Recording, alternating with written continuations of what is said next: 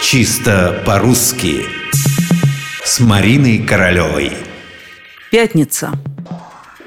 У него семь пятниц на неделе. Говорим мы о человеке, который поминутно меняет решение. Но почему семь пятниц? Ни сред, ни вторников, ни четвергов, ни суббот. В языческом культе была такая богиня Макоша. Богиня плодородия, воды, дождя и покровительница материнства. Пятница была как раз ее днем. Так же, как у римлян пятница считалась днем Венеры, а у германцев – днем Фрей.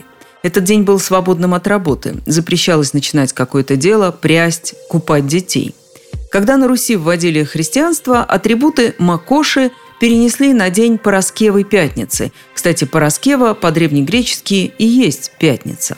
В пятницу следовало поститься, поминать умерших. Москве на Красной площади, напоминает нам словарь русской фразеологии под редакцией Макиенко, было поставлено аж семь пятниц, то есть церквей во имя Святой Пороскевы. Народ по обету, то есть по обещанию, иногда не работал по пятницам, праздновал их.